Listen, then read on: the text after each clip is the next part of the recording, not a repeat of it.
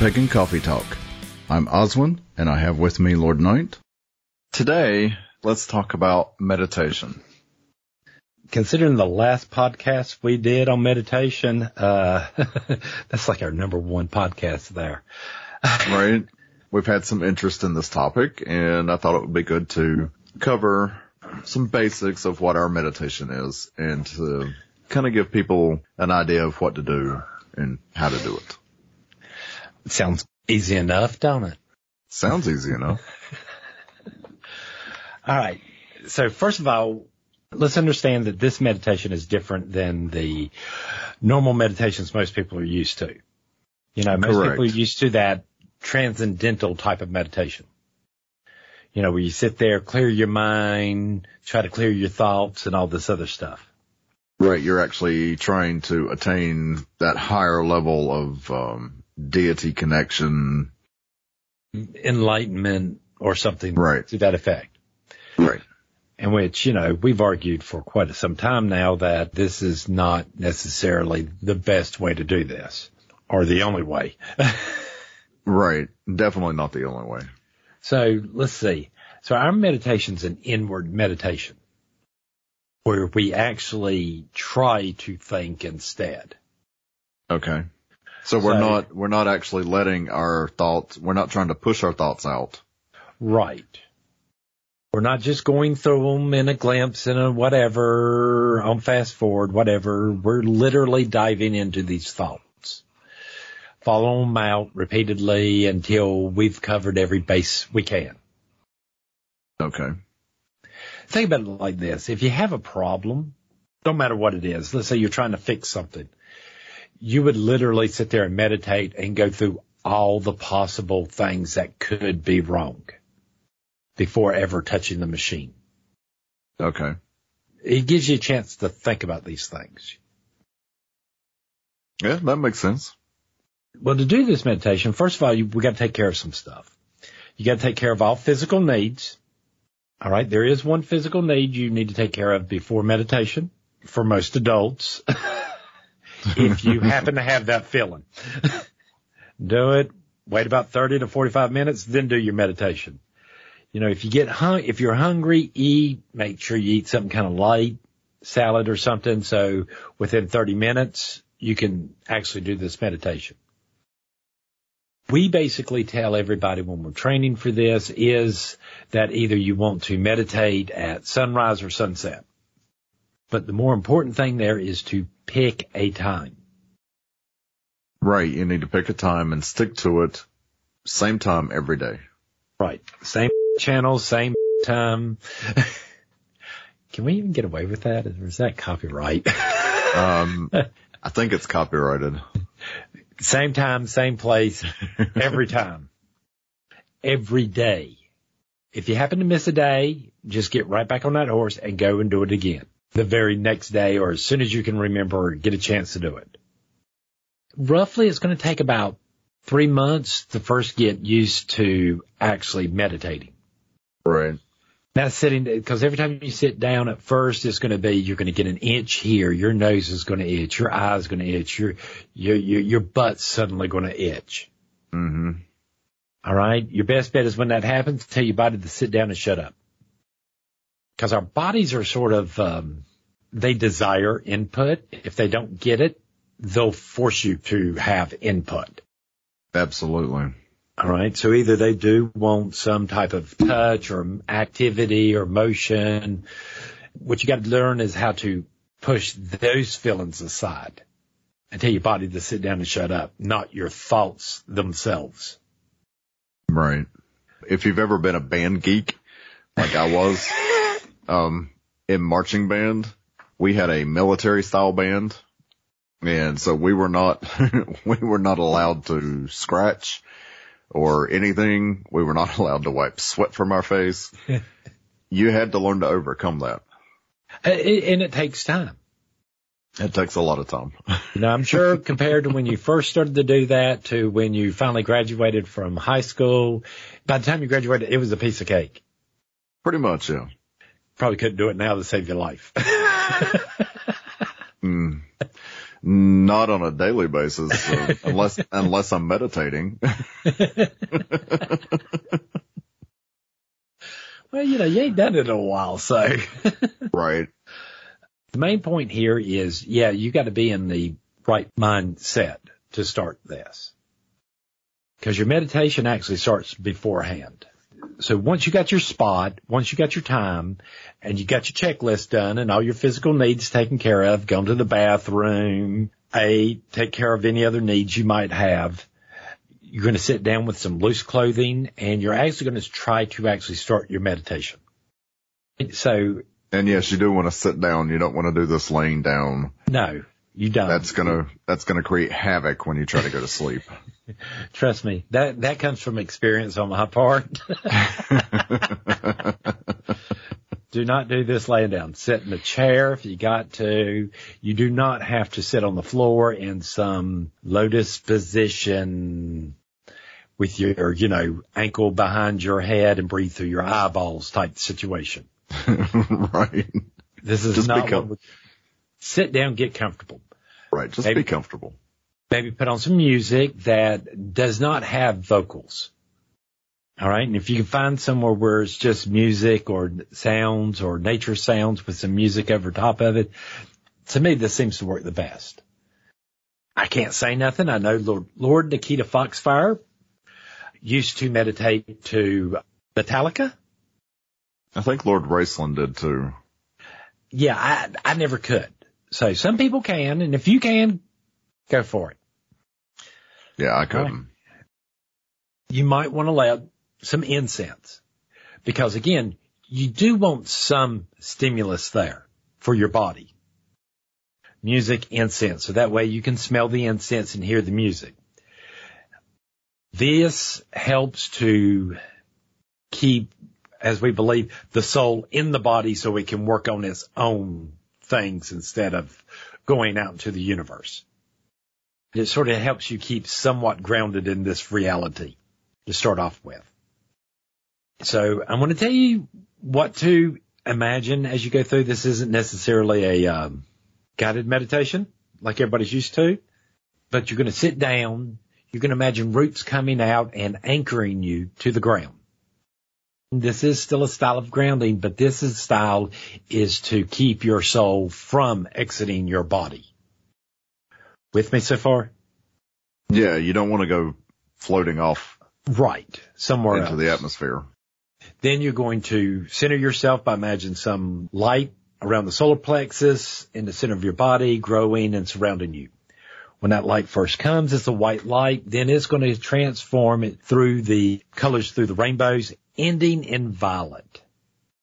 So you're going to Okay, go through so the, that's so that's red, through- orange, yellow, mm-hmm. green, blue, and violet. and violet. Right. Okay.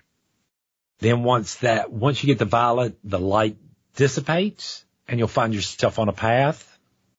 You'll walk down the path a little way and you'll normally notice a tree that's a little bit different than the others, probably a little bit bigger or older. And it's going to wind up having some funky symbol on it that you've never seen but recognize. That's your symbol. You might not find it anywhere else but in this meditation. Okay. So it's uh it's completely unique to you. Right. It's like your signature or your fingerprint or whatever. All right. When you touch it, that symbol normally turns into a doorway in which you then begin to proceed down 21 steps. As you step off that last step onto that 21st step, you'll actually step through a door. Now this is where things get a little weird for us. Okay. When you step through, when you step through this door, you're going to be in what we call a safe space as I roll my eyes. But this is, but this safe space is a real safe space. All right. Imagine it as a, a bubble of order in the chaos of your subconscious. I think that's an appropriate uh, analogy. Right. when you're in this spot, you are actually, your, your consciousness is in your subconsciousness and it creates this space. Nothing can get in, nothing can get out without your permission. This is like your house, whatever. The strangest thing is it could be a forest. It could actually even be a, uh, a cave. It could actually even be a house. I know some people do warehouses for some reason. It's just what their subconscious do. Right. It's, uh, it's basically wherever you feel safe. It could be, uh, a place from your childhood that you've recreated. It could be something completely new. Right. And it needs to be so safe that, you know, remember when you were a kid and you actually like put your head underneath the covers and you felt so safe in a spot that you relaxed enough to where in the world, uh, you suddenly had to pee? Oh yeah. That's the kind of safety we want to get to. That's the type of relaxing we want to get to. To where, you know, muscles that normally are tense start to relax too. Hence the reason you want to use the bathroom before you meditate. Nothing worse than getting all the way into your meditative state, start to relax and going, oh, now I gotta pee. right. or realizing too late that you have to pee. Now, what I normally tell people is somewhere in this safe space, you're going to make a, a room or a well or something. This is under your control. All right. Completely under your control. Just like the dog. so if you're using like a well or something, when you look in the well, you might see bubbles popping up. The bubbles are actually memories from your subconscious. You should be able to reach in, pick them up and, and literally dive into those memories to relive them either as from your viewpoint from when you were, when you experienced this or even as a third party outside it depends on, you know, where in the world your subconscious and your conscious decides it's the safest place for you to start observing some of these uh, memories. Okay. In other words, if it's more traumatic, you might actually see it like a person watching a TV show. Okay, that makes sense. All right. You'll see that way you're not that way you're not completely involved in that. Right. Because again, all right. Here's our problem is when we have these memories and stuff as kids, we have them as kids. We hold them in our memories as a kid. So if you experience something four years old and you start to relive it or look back at it, you're going to remember it and live it as if you were still four years old. Mm. So that's not gonna, it's not, it's not gonna manifest as an adult. As an adult. So, you know, somebody's It'll mom, manifest. Right. Somebody's mom died as a kid and they were like four or five years old and they really didn't understand what was going on at the time. Might find these very traumatic, but watching it this way as a third person, if you need to, starts to make you realize, okay, that's, it wasn't what I thought it was. And then eventually once you get used to it, you'll be able to experience as a kid at that age again. And then it starts to be able to mature. You'll start to be able to view it as more of an adult than as a kid. All right, that makes sense. That's one where we have to keep on sometimes revisiting these because again, if it's something that happened at five, it's going to have to, okay, I need to experience this as a teenager. I need to experience this well, as a preteen, then a teenager, then in my twenties and now at my current age. Right. So it takes a while for these memories to mature. It's kind of like that way it is a maturing. You're viewing it from different times in your life. Right. Now again. And learning something different from it. From that age point of view, because as right. our, as we grow up, our point of view about things start to change because we start understanding other things. Right. Well, a five year old kid might not understand that mommy passed away from cancer or something like this. Their only thought is my mommy left me. Right. But a teenager will see it a little differently. Right. And a 20 something will see it differently than a teenager. Right. It's just a yeah. different stage of your life. Well, and see, as long as we leave these memories unmature, we keep on behaving in that age range. Mm. Makes sense? So if yes. we, if, so if, so if something traumatic happened and then you, and then something in your life reminds you of that, you're going to act like that age because that's exactly where everything's going to go back to. Yeah, that makes perfect sense. So like if suddenly a friend of yours dies, right? because of the death and everything, you suddenly start acting like a four year, your emotions start acting like a four year olds again or five year olds, even though you might be 30 something. It's because the first time you experienced this was with your mom when you were a kid. Right. So you're reliving it as a four year old. Right. Or five year old or whatever. Instead of as an adult. And then here, here's where we get psychological problems because again, something we experienced as a kid and something, then the, the similar circumstances might happen as an adult. The two informations on this might start to argue with each other the five year old again is still sitting there thinking, okay, my mommy left me, but the adult in you is like, but she passed away. It wasn't her fault. Why do I, why am I still mad at her? Because you're still experiencing it as a four year old. Right. You have to get to the point where that four year old understands in your memory. what happened. Right. Right. In your memory. So that's where in the world this meditation comes out.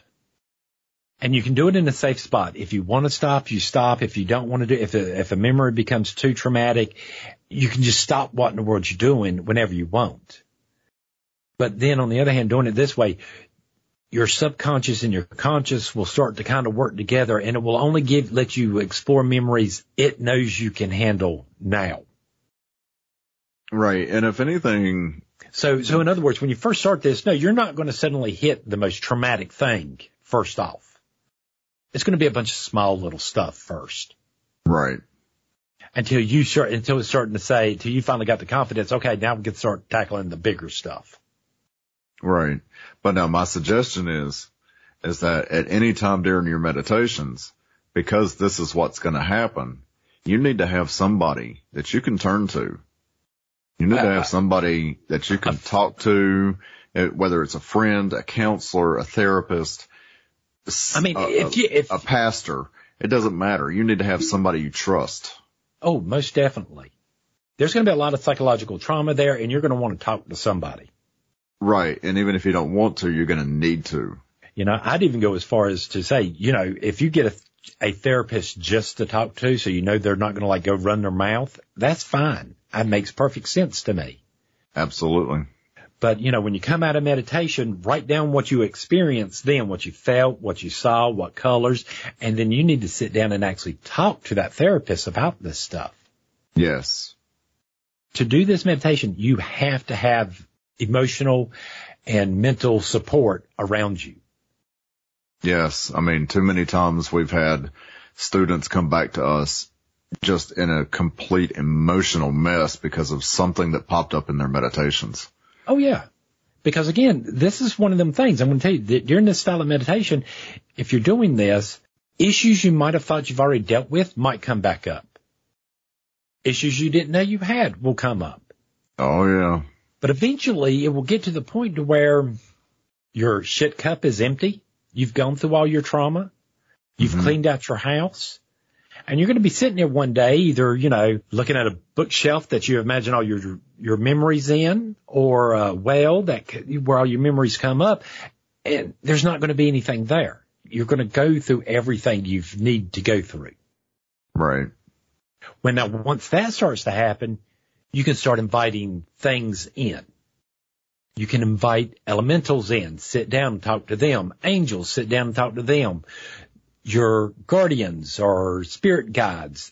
To make it even better is once you're actually in that state and you're used to this and you've pretty much cleared out all the cobwebs out of your head and all your, you know, garbage that you have in your head and you got a nice clean head to invite people in, deity, to sit down and actually have a conversation with them, to worship them, maybe even give them a little bit of praise, do a prayer, do it in the meditation. Right. If you have thought forms guarding your house, this is the best time to sit there and imagine sitting across from them and you giving them pieces of your life force energy. Or, right. Re- reinforcing that thought form. Right. And doing it in a meditative state, see, this makes it even better because you're sort of halfway there anyway. You're more in the spiritual realm here. That means that these prayers and stuff will get there even better if done in meditation. Right. Now, Coming out of the meditation, you do the same thing, but backwards, go up the stairs, go up the, right, you know, go up your path to where in the world you started from, then go back through your colors from purple back to red, back to white. Let that light sink back into you, pull those roots out of the ground. Wake up and start to move around. Things you need to watch out for. If you find yourself bumping into things or being slightly distracted or not very observant, you're not grounding enough once you come out. No, you're talking not inside talking, of your meditation, but outside right. of your meditation. After you've left meditation, we still have to ground. You're going to have excess energy there, and this grounding is to get rid of that. Either eat something, eat something heavy, pasta, meat, bread. Meat does, for me and what I've seen over the years, meat does the best because it requires the most energy to process. Right. We're talking red meat. We're not talking like a high protein like chicken or, or fish, fish or something. We're talking something really hard to digest. If you can't do that, go for a walk. Do not have sex. This will cause a, the, the chemicals in your brain to throw you farther into that spiritual realm and becomes even more dangerous. Because again, not grounding properly on this, yeah, I could see where somebody could actually walk out in the middle of the road and get hit by a car by not paying attention because part of their mind's still over in the spirit realm. oh yeah. Well, I mean, we actually had us at a, a student at one point who that's all they wanted to do was stay in that meditative state and it became completely obvious every time we saw them. Yeah. And we had to tell them, you can't function in this world like that. No. No, I mean, again, we're, we're bringing back into that spirituality, which is nothing more than that taking us farther, farther into the chaos. Right. You know, cause a, a lot of people seem, still seem not to understand this. Imagine our world, our ordered world and how we can pretty much predict certain things. We know the sun's going to rise tomorrow, planets and stuff like that. Think about uh, one of the bubbles in uh, in soda, mm. like Coca-Cola or something in a glass. The Coca-Cola is chaos. The bubbles are ordered and the bubbles are moving through the chaos. So we have to separate these two. When you're here, you have to be here. Your body still has to eat and do some certain other functions.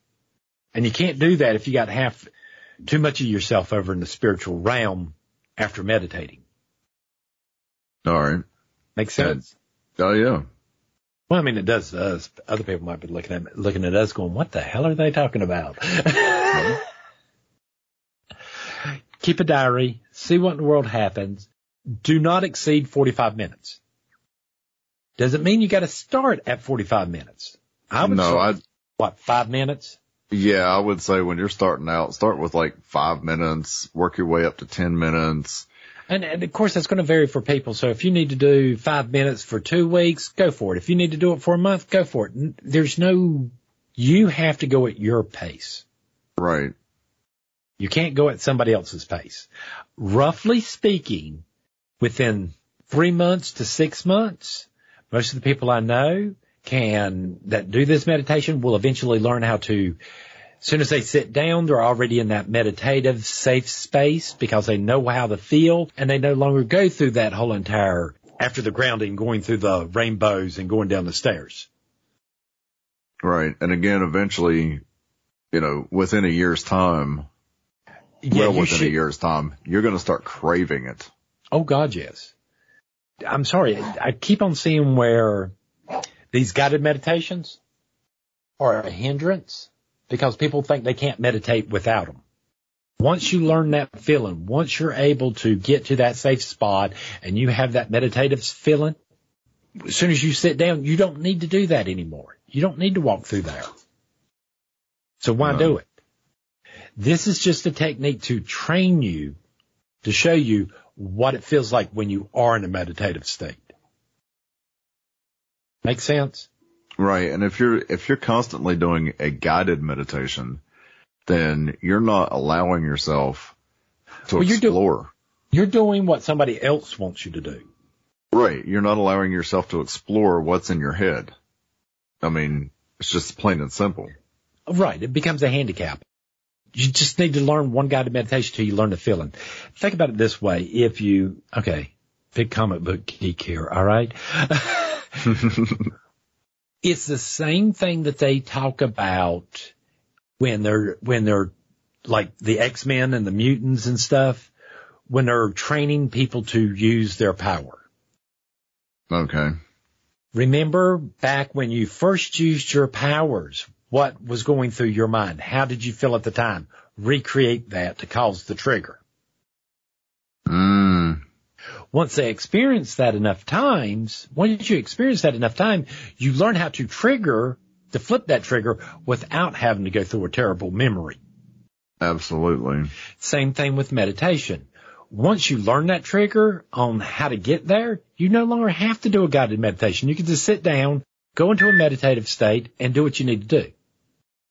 45 minutes, come out, go on with your life. This is the only daily meditation. This is the only daily thing you need to do. Doing your cards, burning incense, or anything like that ain't needed. There's no use to having your whole entire life wrapped up into the fact is that you're too busy lighting candles for 50 billion deities and you ain't got time to meditate. You got Right. time to do a, you know, a card, a daily card reading or pick a card each day, but you don't have time to sit down and meditate. If you meditate, I don't see where you need to do the card readings. And you know, as far as, and now as far as actually interpreting what you see in your meditation, we've already talked about that. You just go back to what in the world we talked about on divination. It works for the same thing. Right. But the biggest thing is keeping a journal. Keeping a journal and going through this stuff. I think that's all I got to say on this. I think that pretty well wraps it up. And I think I'm out of coffee. I guess we'll see y'all next week.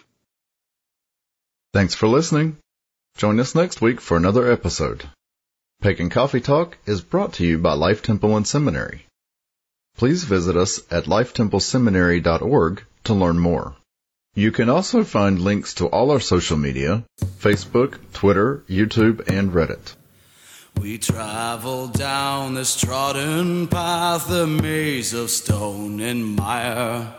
Just hold my hand as we pass by a sea of blazing pyres. And so it is the end of our days, so walk with me till morning breaks. And so it is the end of our days, so walk with me till morning